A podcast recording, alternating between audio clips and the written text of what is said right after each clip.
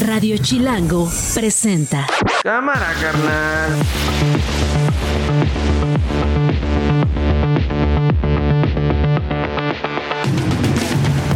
Hoy estamos extre- eh, estrenando, estrenando, estrenando con extremo. Estrenando mes, diciembre, el primero, una de la tarde. Soy Nacho Lozano y esto no ex, un noticiero. Así suena el mediodía.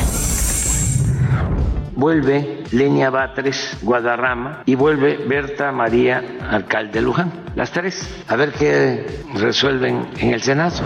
No vamos a permitir que regrese el PRIAN al nuevo Nuevo León. No vamos a permitir que 26 diputados títeres de estos mafiosos, de estos salvajes, se pongan en contra de 780 mil neoloneses que sacaron a la vieja política. Ante una crisis de gobernabilidad se, se contempla la, la desaparición de poderes.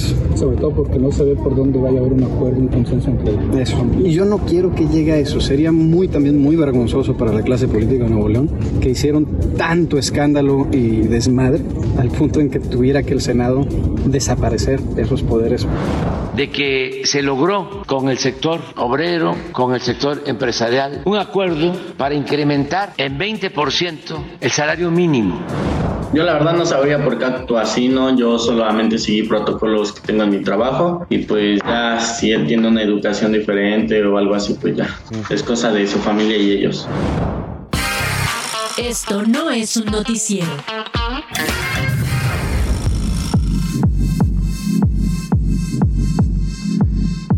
Viernes, decíamos que estamos estrenando mes. Vamos a ir a Nuevo León. Qué relajo está ocurriendo en Nueva York. En Nueva York. Ay, sí, en Nuevo León. Oye, eh, ¿ya sabemos cuántas horas faltan? ¿10 con 58 horas? O sea, en realidad 10 con 57 horas. Es el tiempo en Nuevo León, no Nueva York. En Nuevo León, eh, que le queda a Samuel García como gobernador, digamos, el día de hoy, y que la constitución obliga, como parte además de la vida institucional de Nuevo León, llegue el o nuevo gobernador, en este caso interino, o el encargado del despacho que nombró el propio Samuel García. Este plazo se vence hoy a las 11 de la noche con 59 minutos. Por eso esa, e- ese conteo, digamos, regresivo. Viernes, como cada viernes, el maestro que más sabe de cine en radio, Daniel González con nosotros. ¿Estás listo para este viaje a Nuevo León? Sí, qué tremendo. Ojalá y fuera Nueva York, ¿no? Pero nos vamos Sí. a ir por lo. Bueno, por lo pero Nuevo a- León quiere a- ser a Nueva York. Nuevo León, Ah, Nuevo digo, León hay, quiere una, ser hay un sector de la clase Bueno, política. se pareció y más de bien a Washington, sociedad. ¿no? Se pareció más Sí. bien a Washington con lo que pasó esta semana y lo del Ah, Capitolio, claro, ¿no? claro, sí, en, eh, en aquel asalto. Sí, esa andanada tremenda. Qué, qué, qué impresionante, ¿no, Nacho? Porque hay un marco legal, hay un marco jurídico que se adapta a las necesidades de los políticos Pues en turno. A ver, vamos a revisar lo que está pasando y lo vamos a hacer eh, de la mano de Mauro Guerra, que es el presidente del Congreso de Nuevo León, que me está tomando la comunicación a esta hora. Presidente, gracias por estar con nosotros. Eh, oiga, pues preguntarle cuál es su versión de lo que está pasando en estos instantes en Nuevo León. Veo varias resoluciones judiciales, veo varios amagos judiciales que obligan al propio gobernador Samuel García a, incluso no salir de Nuevo León y hacerse cargo del gobierno mientras no se tenga un gobernador interino. Eh, ¿Qué sabe usted, presidente? ¿Qué podemos decir a esta hora? Muchas gracias. Buenas tardes eh, y, y muchas gracias por el espacio. Además agregaría con el tema del día de ayer, de antier, perdón, lo más sorprendente, ¿Del asalto dice usted al Congreso? sí, claro, del, del asalto, es que fue orquestado por simpatizantes de Movimiento Ciudadano identificados plenamente, porque afortunadamente hoy No, las redes sociales... mencionamos mencionamos varios nombres, ¿eh, presidente? Mencionamos Sí. varias identidades de Claro. liderazgos, funcionarios o exfuncionarios públicos, personas Sí, sí, sí. ligadas a funcionarios públicos. Sin embargo, respondió el gobernador, también hubo gente armada del PRI y el PAN. Algo completamente falso. Y, y, lo digo porque con toda la autoridad que representa la presidencia de la mesa directiva, las grabaciones y transmisiones públicas de la sesión, ninguno de los elementos de la fiscalía que participaron y que nos ayudaron, ninguno traía un porte de arma. Nadie iba armado, Antier. Nadie. Y lo pueden ver, insisto, en los videos de, de la sesión que son públicas, están en YouTube. Y, y, bueno, ¿qué podemos esperar de, de, quienes engañaron ya a Nuevo León? De quienes hoy siguen engañando con este tipo de declaraciones. ¿Se refiere a quién? ¿A Movimiento Ciudadano o al gobernador o ambos? Ambos, porque inclusive públicamente el gobernador dijo que habían sido porros del PRI y del PAN quienes habían hecho esto y pues evidentemente, como ustedes lo anunciaron, como lo demuestran las redes sociales y los videos, pues fue la misma gente de Movimiento Ciudadano por una simple y sencilla razón ellos saben que la sentencia de la Corte, que la sentencia de los tribunales es muy clara. El Congreso debe nombrar al gobernador interino y automáticamente, si ellos reventaban la sesión, si ellos hacían que no estuviéramos ahí, iban a lograr su objetivo de que no nombráramos un gobernador interino. Por eso yo agradezco a los diputados que se mantuvieron, que aguantaron el gas del extintor que se, que se lanzó, que aguantaron los gritos, los golpes, los empujones de estos simpatizantes de MC que querían romper la, la sesión. Y a mí lo que me sorprende, además de la... A, a ver, eh, perdón, presidente, déjeme entonces hacer, eh, porque está diciendo cosas muy importantes y muy relevantes, y antes de contextualizarlas y a lo mejor eh, indagar en esta, me gustaría hacer un breve paréntesis a propósito de lo que yo he llamado el asalto, que obviamente no se compara con lo del Capitolio en el 2021 en Washington, D.C., pero se parece mucho, ¿no? Claro, y, te quiero, lo que te quiero decir es que es un hecho que nunca había pasado. Nunca había pasado, no lo habíamos visto México. allá. No quiero hablar de mm. Nuevo León, que en 200 años nunca había pasado.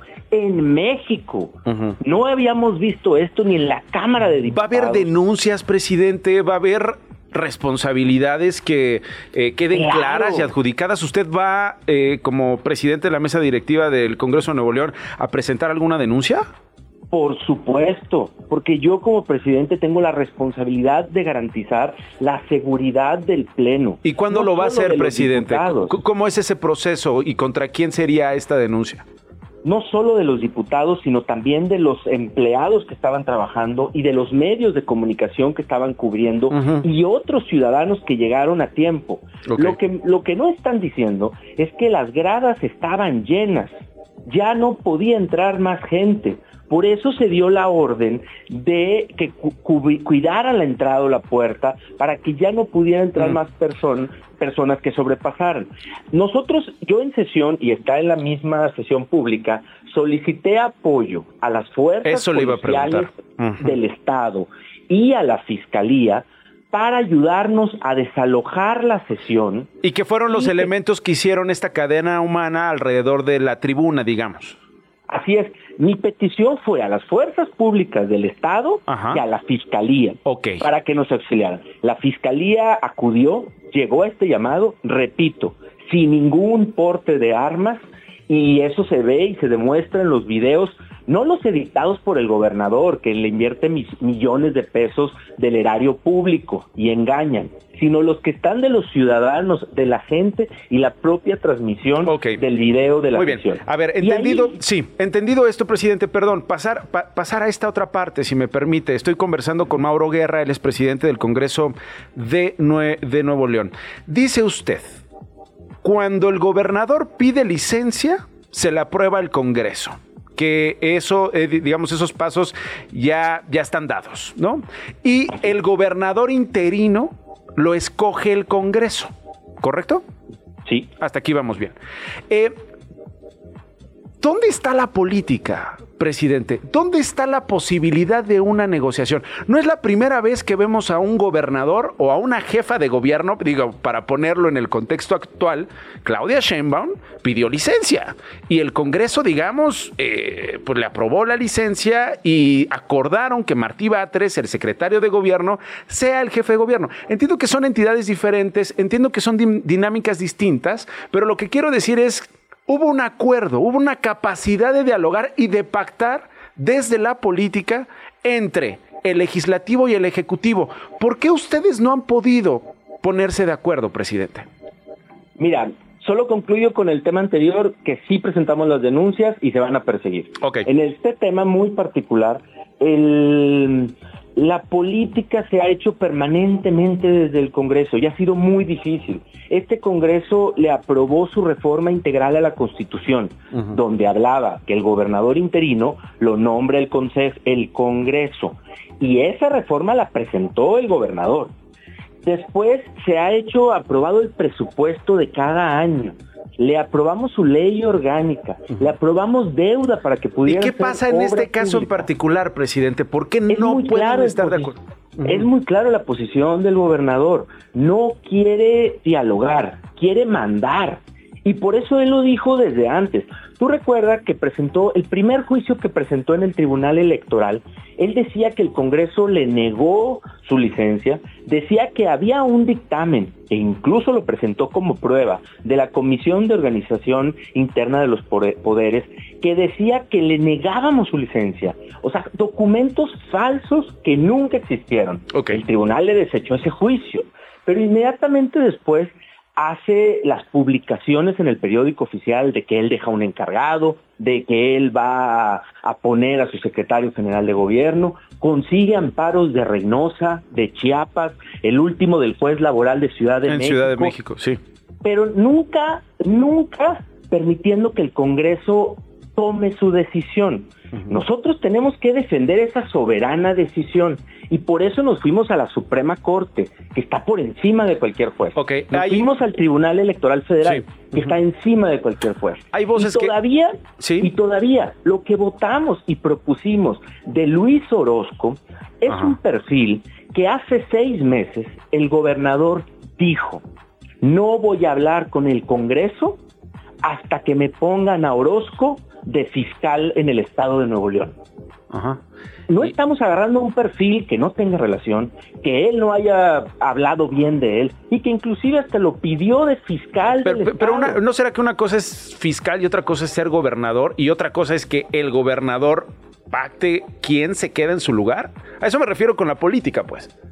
Claro, a ver, el tema del fiscal lo hubiéramos puesto si no estuviera judicializado ese proceso.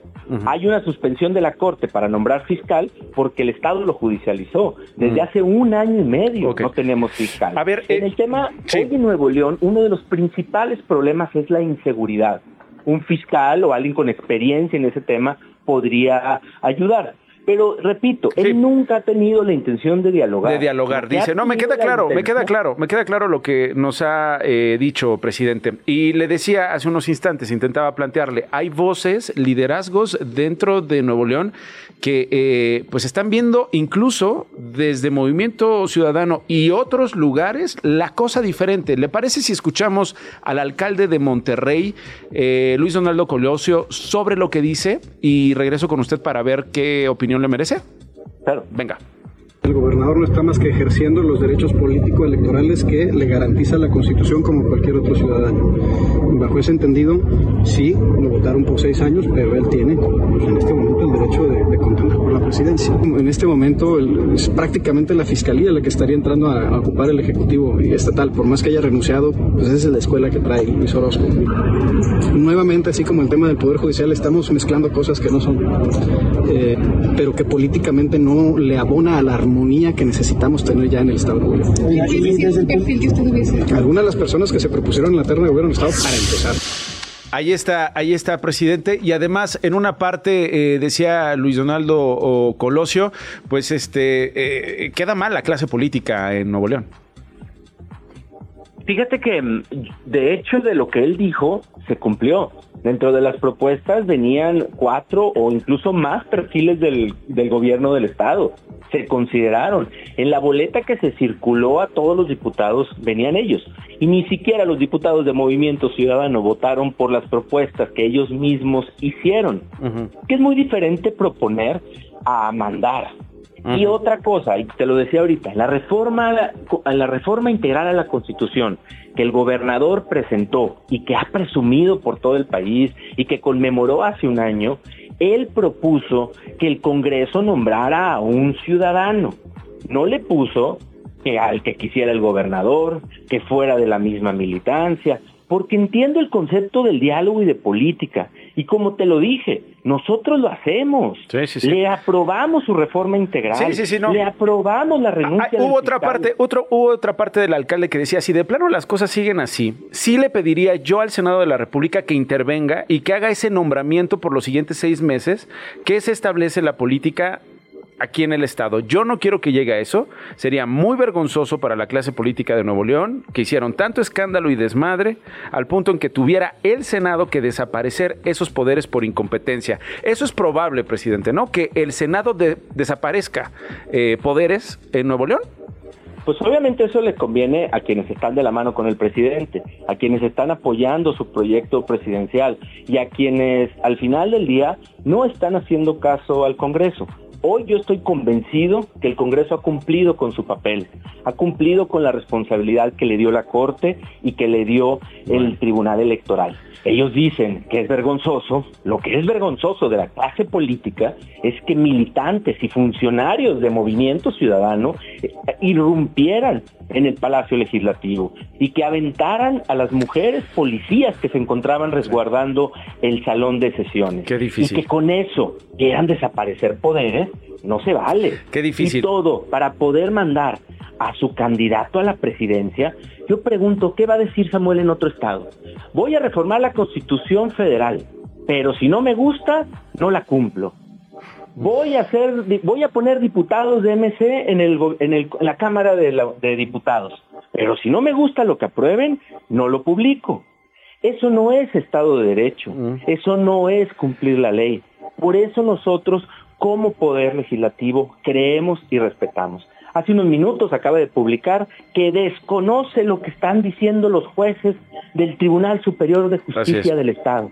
Ok, o sea, no crees ni en el Poder Judicial, no crees ni en el Poder Legislativo, no crees en tus alcaldes a los que no les has mandado el dinero, no crees en la iniciativa privada que hoy presenta un desplegado en la mayoría de los periódicos pidiendo que se respete la ley y que se reconozca el derecho del Congreso a nombrar. Incluso decía, decía Movimiento Ciudadano que ustedes no quieren que Samuel compita por la presidencia. A ver, nosotros le dimos la licencia, nosotros le pedimos que se vaya. Lo que no queremos es que tenga o que imponga sobre la ley del Congreso, sobre la ley, la Constitución de Nuevo León, a quien él quiera a un coordinador de campaña desde el despacho, a alguien que esté operando temas electorales. Y este tema de la licencia pasó hace seis años con Jaime Rodríguez. Y recordemos que Jaime Rodríguez terminó por una denuncia de Samuel en la cárcel. Sí, oiga, presidente, pues yo lo veo difícil, la verdad, así como veo las cosas. Eh, yo no sé qué vaya a pasar eh, a la medianoche de hoy. Vamos a ver eh, a qué acuerdo llegan ustedes, si es que hay algún acuerdo entre ustedes o a ver qué es lo que ocurre. Eh, lo veo muy complicado. Eh, desafortunadamente, eh, las instituciones de Nuevo León son las que hoy se están metiendo en este brete. y yo le agradezco mucho pues, que tenga todos estos minutos para explicarme su postura, digamos, para explicarme la versión que entiendo, pues no solamente es de usted, sino de las fuerzas políticas que representa y sobre todo institucionalmente de la mesa directiva, ¿no? Del Congreso en un asunto que tiene que ver con protocolos y en un asunto que dice usted tiene que ver con la ley. Me quedaba pendiente esta semana hablar con usted, por eso se lo agradezco mucho. Ojalá y lo podamos seguir haciendo en los próximos días porque yo no sé si esto va a acabar cuando dicen que acabe. Vas a ver que sí y esperemos que sea con el respeto a la ley. Y solo quiero concluir con un tema. Dígame, presidente. Un millón ciento noventa mil ciudadanos de Nuevo León votaron por los 25 diputados pues yo también, que votaron a favor de, del gobernador Orozco. El gobernador dice que por él votaron 700 mil. Sí. Bueno, por los diputados de Nuevo León, solo por los 25 votó un millón ciento noventa mil ciudadanos de Nuevo León. Sí, sí, el Nuevo asunto, León creemos el asunto es que no creo que no creo que sea quien trae, quien no tiene, quien tiene más grande el apoyo, ¿no? A la hora de tomar estas decisiones, sino ¿quién tiene la habilidad de resolverlo? No, pues sí, también, ¿qué dice la ley? ¿O cuál es la posibilidad de, de- de- de respetar la ley con acuerdos, eh, con acuerdos políticos, ¿no? Eh, que no es la primera vez que pasaría, pero bueno, eh, presidente, le agradezco mucho. A tus órdenes, un saludo. Gracias, Mauro Guerra, el presidente del Congreso de Nuevo León. Radio Chilango. Daniel, está Qué difícil. impresionante, sí, qué impresionante, sobre todo por la disposición de los agentes políticos, como tú dices, para negociar. Sí, y, y- y sobre todo para pensar en la, en la institucionalidad, en la vida pública, ¿no? En- Desaparecer poderes. Yo ¿en no había escuchado esto desde el de siglo los XIX. ¿Quién se va a encargar de los poderes que fueron encomendados en una, en una urna? Bueno, ya le estaremos eh, platicando. eh, supongo que el lunes yo ya le estaré contando si todavía existe el estado de Nuevo León. Porque así como están las cosas, eh, ¿qué va a pasar? O sea, ¿cuál es la siguiente, cuál es el siguiente planteamiento? Bueno, les decía, información sobre este caso. Eh, Samuel García ha dicho, el tribunal no puede detener mi licencia. El equipo legal del gobernador eh, García alistó un recurso ante el Tribunal Electoral del Poder Judicial de la Federación para revertir la suspensión que condiciona la licencia de seis meses que le fue aprobada para poder contender por la presidencia. Ese es un ataque. El otro ataque es el que se dirigió contra el propio secretario de gobierno y a quien eh, Samuel García quiere como jefe eh, o encargado más bien de despacho y es que el juez eh, eh, ahorita les digo quién, el juez séptimo de distrito de Reynosa, Tamaulipas, dejó sin efecto la suspensión otorgada a Javier Navarro, el secretario de gobierno, con la que Samuel García pretendía dejarlo como encargado de despacho al iniciar su licencia de seis meses. Ese es el siguiente frente que tienen hoy que resolver, además de la confrontación con el Congreso, un Congreso donde eh, Movimiento Ciudadano no tiene mayoría, donde el PRI y el PAN tienen mayoría y eh, básicamente eh, no hay una negociación y en donde básicamente también no hay una conversación sobre eh, términos políticos y el futuro de la gubernatura allá en Nuevo León. Las noticias de una. Bueno, debo decir que Gloria Hernández ha cumplido su apuesta. Me agarró en media dona, con todo respeto. Después de que no quedó la terna en la que decías tú ibas a salir o, o- o en la que decías tú íbamos a encontrar a la próxima ministra de la Suprema Corte, hoy ya se dio a conocer una nueva terna. Exacto. Y ya pagaste tu apuesta. Pagué mi primera parte de la apuesta porque, bien lo dice Diego, perdí en un 33% nada más porque pues se repiten las candidatas. Justamente el presidente ya envió la nueva terna al Senado para elegir a la ministra de la Suprema Corte y realmente la única nueva en esta terna es Heréndida Cruz Villegas Fuentes, jefa de la Unidad de Asuntos Jurídicos de la Secretaría de Cultura y pues así lo anunció. Vuelve Lenia Batres Guadarrama y vuelve Berta María Alcalde Luján. Las tres. A ver qué resuelven en el Senado. O sea que todavía puedo ganar esa. Oye, Pero ya cumplí, ya cumplí, ya cumplí. Tienes razón, ¿eh? Sí. Todavía puedes ganar. Sí, exacto. Ya Eh, si no, pues ya te tocan a ti las Eh, dos. me, me tocan a mí, absolutamente. Ahora, yo creo y me sostengo, no queda ninguna de las tres. Otra vez. Otra De- vez. Incluyendo a la nueva. Incluyendo a Erendira Cruz Villegas Fuentes. Híjole, pues ahorita vamos a hacer otra nueva apuesta a ver quién trae las Órale, siguientes va, ya estás. Oscar N., el único detenido por las quemaduras con gasolina a Cristian Carranza en Texcoco, Estado de México, denunció que se violaron sus derechos humanos por revelar imágenes de él después de los hechos. Y también reveló que quien inició con el bullying fue Cristian, que él fue el primero en arrojar la gasolina. Ah. En Cuautla, Morelos, se desplomó un helicóptero perteneciente a la Comisión Federal de Electricidad. El desplome ocurrió en la subestación eléctrica. Hasta el momento no hay mucha información por parte de la autoridad sobre víctimas mortales o personas lesionadas. Bueno, nos avisas, ¿no? Si de aquí a las 2 de la tarde tenemos información sobre este accidente ahí en Cuautla, Morelos, sobre todo víctimas mortales, personas lesionadas, para compartirlo en tiempo real. Claro que sí. Los combates se reanudaron este viernes en la franja de Gaza inmediatamente después de terminar la tregua de una semana entre Israel y Hamas, con más de 100 muertos palestinos por el momento, según las autoridades del movimiento islamista. Esto no es un noticiero.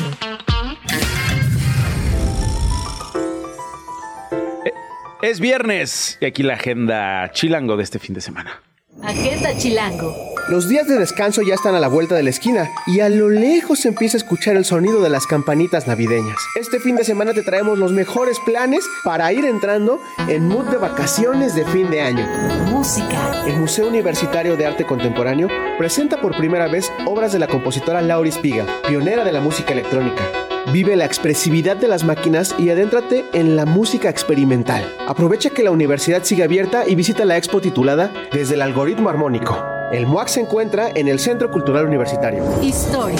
¿Sabías que el Museo Numismático Nacional fue la primera fábrica de monedas en América Latina? Conoce la colección de monedas del siglo XVI en el mismísimo lugar donde se acuñaron. Puedes ir de jueves a domingo en la calle apartado número 13 en el centro histórico. Esto es en la alcaldía Cuauhtémoc. Para ir en familia. Barco Utopía es un centro cultural totalmente interactivo para que toda tu familia disfrute. En este lugar podrás encontrar actividades como el Museo del Cambio Climático, la exposición Navegando en el Mundo de Lua o el Acuario Virtual Interactivo. Puedes visitarlo en el Parque Lineal Periférico, esto en Iztapalapa. Ciudad Chilanga. Y si lo tuyo es pasear por las calles, la mejor opción es ir a Cetro, el mirador con realidad aumentada en el que podrás disfrutar de una maravillosa vista panorámica de la Ciudad de México. Cetro se encuentra en lo alto del World Trade Center, en la colonia Nápoles. Disfruta de una vista de 360 grados de nuestra hermosa ciudad. Agenda Chilango. Y ya puedes disfrutar del Festival de Flores de Nochebuena. Paseo de la Reforma y otras 13 avenidas se llenarán de Nochebuenas durante toda esta época. Además estarán a la venta algunas de las más de 1.8 millones de macetas producidas en las alcaldías Xochimilco, Tláhuac, Milpa Alta y Tlalpan. Yo soy Orlando Oliveros y te invito a revisar los horarios y más información de estos eventos en chilango.com diagonal agenda. Esto no es un noticiero. Bueno, hoy es día de inauguraciones. Se prometió inaugurar el aeropuerto de Tulum, allá en Quintana Roo. Eh, no más que no estuvo fácil. El presidente Andrés Manuel López Obrador llegó tarde, a la una de la tarde, hora local, mientras en la zona centro eran eh, las 12 del día. Se tenía previsto que llegara una hora antes el presidente. Eh, tuvo este retraso de una hora y además, entiendo, no la están pasando tan fácil Pilar Telles eh, los militares que se van a hacer además cargo de este aeropuerto porque hubo goteras. Así es, Nacho, justo lo acabas de decir, varios reporteros, compañeros que están allá en Quintana Roo, reportaron que pues a horas, a minutos de la inauguración de una de las sombras emblemáticas de este gobierno, pues hay goteras en el aeropuerto de internacional de Tulum. Comentarte que pues hoy eh, se inauguró después de, mucho tiempo esta obra. Eh, tendrá sus primeros vuelos programados de la Ciudad de México y de Monterrey. Esta terminal está ubicada a 34 kilómetros de Tulum. Para esta construcción se adquirieron 1.500 hectáreas en el municipio de Felipe Carrillo Puerto, de las cuales 1.200 se utilizaron para la infraestructura de la terminal aérea y 300 para la vialidad de interconexión. Eh, uno de los asistentes que celebró esta obra fue el embajador de Estados Unidos en México, eh, Ken Salazar, quien dijo que para el gobierno americano es una buena noticia el crecimiento del sureste mexicano y confirmó la entrada de aerolíneas norteamericanas a partir de marzo del próximo año. Eh, comentarte que pues también para atender este aeropuerto va a atender a 5.5 millones de viajeros anualmente, es lo que se prevé en su primer año de crecimiento. Ok, entonces va a ser, eh, digamos, parte del hub en eh, Quintana Roo, Tulum, que se sumará al de Cozumel y obviamente al de Cancún, ya eh, saturado. Arrancan con vuelos nacionales. Me estás diciendo eh, que los vuelos van a salir de Ciudad de México y van a salir de Monterrey. Sabemos qué aerolíneas y con qué frecuencias. Y ya me quedó claro, Pilar, que a partir de marzo de 2024 vuelos internacionales. Así eso fue lo que confirmó el, el embajador de, de Estados Unidos y el primer vuelo que, que va a arribar es el de Aerobús. Viva Aerobús. O sea, Viva Aerobús, así es. ¿De dónde? Eh, ¿De la ciudad? la ciudad- sí, De la Ciudad de México. Ok. así es, Bueno. justo. Muy bien, de la Ciudad de México y saldrán también, entiendo, vuelos de la IFA eh, hacia allá y ya nos estás diciendo tú de Monterrey. Gracias, Pilar Telles, reportera de DPC, una de la tarde con 32 minutos. Eh, hubo una noticia que eh, el presidente López Obrador planteó hoy en su conferencia mañanera ya un poquito más largo, ¿no? Después de lo que ya se había adelantado, incluso desde el día de ayer se logró con el sector obrero, con el sector empresarial, un acuerdo para incrementar el 20% el salario mínimo a partir del próximo primero de enero. Eh, esto es histórico porque significa que vamos a cumplir lo que ofrecimos al inicio de nuestro gobierno, fue lo que dijo el presidente Andrés Manuel López Obrador. Estamos hablando que el salario mínimo era de 88 pesos diarios, lo que equivalía a 2.687 pesos mensuales. A partir de enero, el salario mínimo será ¿De cuánto? Le pregunto a Sergio Negrete, economista y profesor del ITAM, y las implicaciones. No sé qué te pareció esta declaración de López Obrador. Ofrecimos esto al principio de nuestro gobierno y lo estamos cumpliendo y los alcances que tiene. Sergio, gracias por tomarme la comunicación. No está Sergio. Ahí está. Buenas tardes. Adelante, Sergio. Ya te escucho bien. Buenas tardes. Es que te escucho muy mal. Espero que tú me escuches bien. Ah, bueno, vamos a intentar eh, recuperar la comunicación. Yo te escucho perfecto. No sé si me sigas escuchando ah, mal. Yo trato, trato de hablar para tu auditorio. Te agradezco muchísimo. Tú me oyes bien a mí. Te escucho perfecto. El aumento que anunció el presidente López Obrador, 20%, a ver, sí tiene razón él cumple en el sentido de aumentarlo sustancialmente. Ahora, era un salario mínimo muy bajo, extraordinariamente bajo, que nadie ganaba. Entonces lo que quiero enfatizar es que incluso con los aumentos que ha dado, incluso este 20% que va a dar para 2024, te lleva alrededor de 250 pesos diarios, 247 algo. Esto hay que enfatizarlo, esto es por 8 horas de trabajo, 31, 32 pesos la hora una persona, por decirte algo, por servicio doméstico, en una ciudad de provincia como Guadalajara, Monterrey, te cobrará 100 pesos la hora aproximadamente. ¿Qué te quiero decir con eso? No es que el presidente incumpla, ha cumplido con lo prometido, pero el salario mínimo sigue siendo para efecto práctico muy bajo. No es algo que prácticamente nadie gane. Si, te, si, si estás registrado con salario mínimo en una empresa, el hecho es que vas a ganar por fuera, sea comisiones, sea propinas, o sea que te pagan por fuera y nada más por cotizar bajo en el Seguro Social, te están dando el salario mínimo. Eh, sería lo que yo te destacaría. Y eh, el contraste con la zona libre de la frontera norte, Sergio, ¿qué te pareció este aumento y qué impacto tendrá en esta, en esta área? Ya, volvemos a eso. A ver, el salario en zona norte, evidentemente, muchísimo más alto, porque cuando él entra al gobierno en 2018 para 19, para el año 2019, lo aumenta 100%. Entonces hace dos salarios mínimos. Ahí sí, yo te, me atrevo a decirte que empieza a arañar, digamos, el, mínimo, mm. pero es frontera norte, es, es, es, una zona más rica del país. Entonces, yo me atrevo a decirte que es más o menos lo mismo. No, no tendrá una gran incidencia. Si tuviera incidencia, cualquiera de los dos salarios mínimos, pero ahorita estamos hablando de frontera norte, o te provoca desempleo, o te provoca informalidad, o te provoca inflación. Cualquiera de las tres cosas. Y no ha ocurrido eso en el país en lo absoluto. Entonces, es la mejor prueba, digámoslo así, que el impacto que tiene no es tan importante. No minimizo el impacto político, ni electoral, ni, mediático. Por eso estamos hablando de esto. Pero reitero que toda gente que nos está escuchando sepa lo que gana y trate de ver si aceptaría lo que ahora se ofrece como un salario mínimo. Quedó clarísimo, Sergio Negrete, economista y profesor del ITAM. Gracias, Sergio, un abrazo. Un abrazo fuerte y disculpa la. No, no te preocupes, lo entiendo. No, no lo entiendo. Muchísimas gracias, Sergio Negrete, con este, con este comentario. Ahí está eh, el asunto. Voy con Eduardo a la vez, es reportero de Chilango. Eh, vaya mañana caótica la que tuvimos en este viernes, porque hubo varios bloqueos de trabajadores del Colegio de Bachilleres, bloqueos en la Ciudad de México, pero también en la zona conurbada con el Estado de México. Eduardo, eh, ¿qué estaban pidiendo estos trabajadores y dónde fueron los puntos de bloqueo? que causaron el caos esta mañana.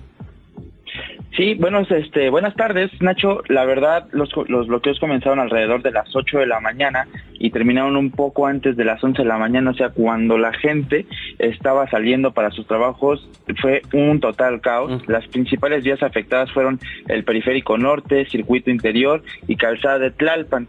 Eh, también se llevaron algunos cortes en diversos planteles y también en las oficinas generales del Colegio de Bachilleres, más o menos ubicadas por Cuapa y en Coyoacán.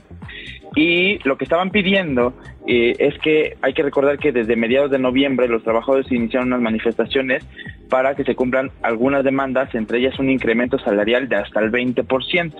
Eh, la huelga ha, este, ha afectado 20 planteles del colegio entre y ya se ha llevado de calle a 100.000 estudiantes más o menos, quienes llevan sin clases más de 15 días.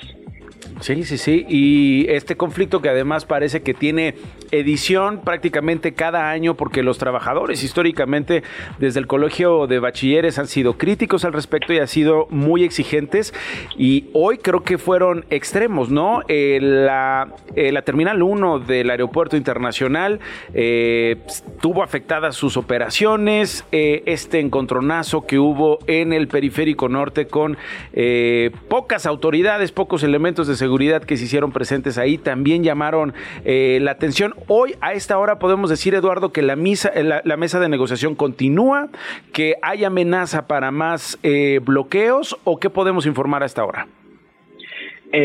pues mira, amenaza como para más bloqueos todavía no ha habido, no ha habido anuncio total del Colegio de Bachilleres. Lo que sí sabemos es de que la Secretaría de Gobierno de la Ciudad de México ha anunciado nada más que está en pláticas, pero esto sucede con las cientos de marchas que suceden en la Ciudad de México todos los días.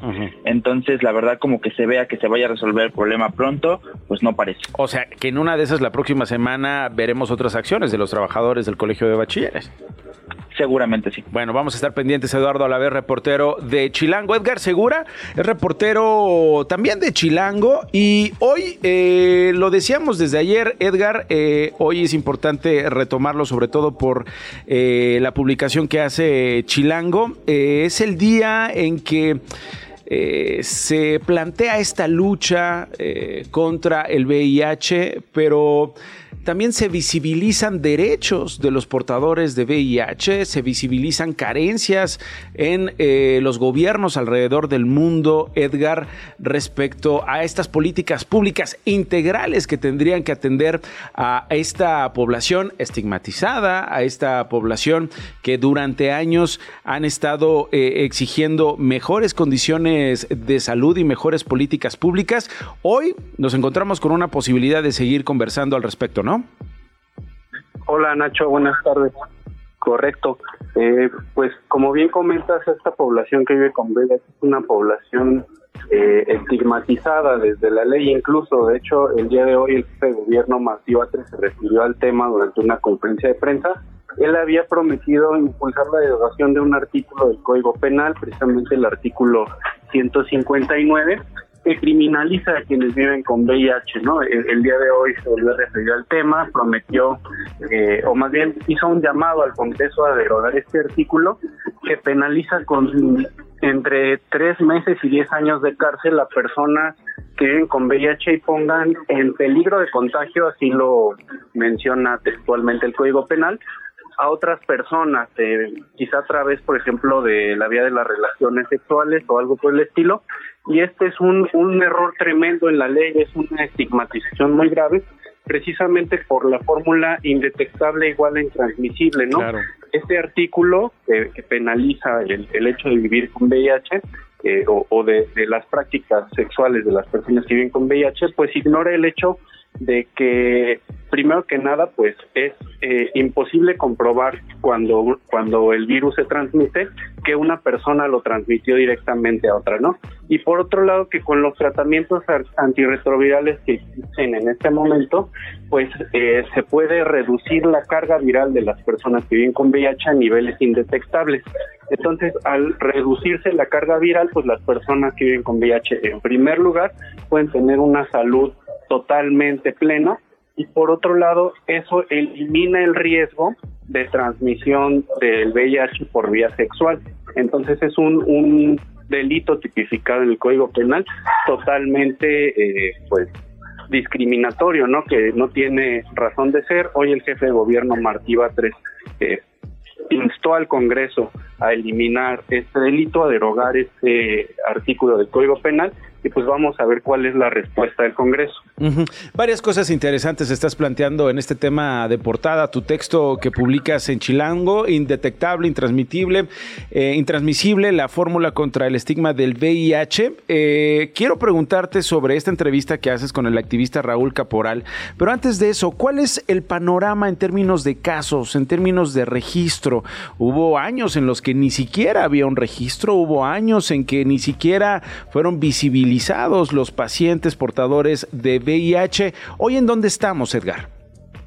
Mira, Nacho, los registros de casos de VIH eh, que tiene la Secretaría de Salud Federal comenzaron en el año de 1983 con solamente 69 casos. En este año, 2023, nada más en lo que va del año son 13.489 casos.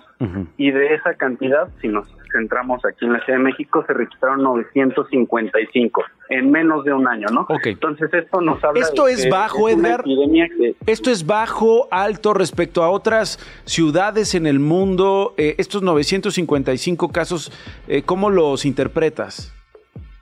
Es un porcentaje relativamente alto tomando en cuenta también pues el hecho de que también somos una población más grande, somos la población o la segunda población más grande de la ciudad solo debajo del Estado de México y también con la ventaja de que aquí hay pues mayores mayor acceso a pruebas de detección, mayores instituciones que pueden brindar un diagnóstico a las personas. Ok, eh, ahora eh, tu conversación con Raúl Caporal este activista que además eh, te plantea varias cosas, entre ellas yo creo que es la más importante y tiene que ver con estas luchas y estas resistencias desde hace eh, décadas. La información, el derecho a la información, información basada en evidencia científica e información vacunada, vamos a ponerlo así, o libre de eh, estigmas, ¿no? Es correcto, ¿no? Él nos planteaba que además de haber una epidemia de VIH, hay una epidemia de desinformación y de, estigmatización a quienes viven con VIH, ¿no?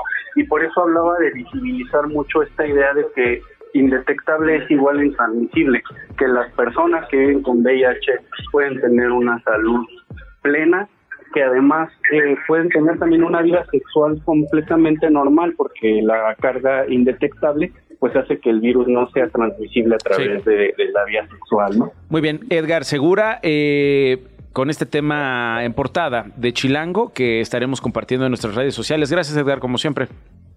Gracias, Nacho. Abrazo. Igualmente. La palabra canta. Pero también baila, se investiga y se explica.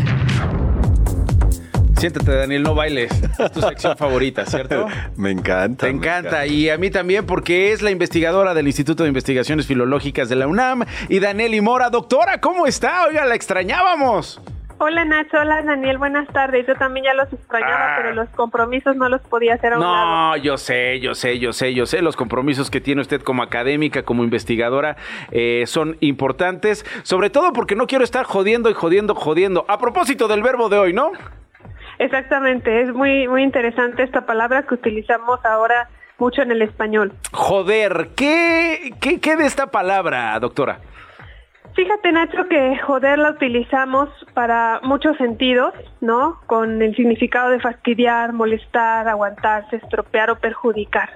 Pero viene de latín y de latín la base es futuere. Y futuere quiere decir copular. Entonces, ah, ese es el sentido original, practicar el coito, el acto sexual, y por eso esta palabra tiene ese matiz sexual.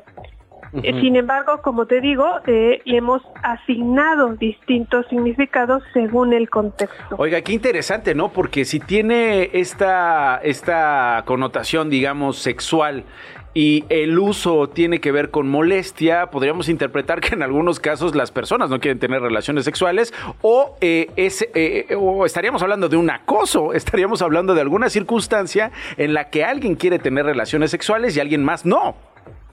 Bueno, en México, aunque tiene ese significado, porque también debemos hacer una, una aclaración, en México tiene ese significado incluso peyorativo, ofensivo despectivo. Aquel que está jodido está pobre, por ejemplo. Ah. ¿No? En el español peninsular, en el de España, eh, la palabra joder encaja perfectamente en todos los contextos. Eh, no me jodas, eh, está- me estás eh, fastidiando, me estás jodiendo, por ejemplo. Entonces, más bien ese significado original sí lo tenemos en algunos casos borroso, ¿no? Como puede ser eh, en las expresiones, pero le hemos asignado otros matices de irritación, de, de asombro, de enfado. Mm, Qué interesante, qué interesante, doctora. ¿Algo más que agregar de esta palabra? Es una palabra interesante en cuanto a su morfología, porque te preguntarás o se preguntará a tu auditorio, bueno, ¿por qué dice que viene de futuere y al final da joder? Bueno, porque dentro de la historia de las palabras, cada una tiene particularidades de evolución en cuanto a su constitución. Entonces, por ejemplo, futuere se dice que vamos a llamarle letras, aunque en, los términos serían fonemas, por ejemplo, la S y la T, van a, la T va a sonorizar y la F va a aspirar de tal manera que en algún momento pues nos va a dar una J. Y lo interesante también es ver cómo esta evolución de esta palabra, pues en portugués, por ejemplo, conserva foder, o en rumano fute, o en el italiano fotere. Sin embargo, en el español ya llegó a consolidarse una evolución ya más completa, diría yo. Qué interesante. Doctora y Danieli Mora, investigadora del Instituto de Investigaciones Filológicas de la UNAM, gracias por este regalo. Al contrario, muy buenas tardes para ustedes y para su auditorio. El cine que nos salva. Con Daniel González. ¿Qué? Estuve viajando por muchos sitios, haciendo el tonto. Una noche iba tan borracho que tuve que parar. Me tumbé y vi el cielo lleno de estrellas. Cuando me desperté, estaba aquí en este valle. Me pasé toda mi vida pensando en esto y me, me decía, cuando sea un viejo estaré aquí. Daniel González, ¿qué es esto?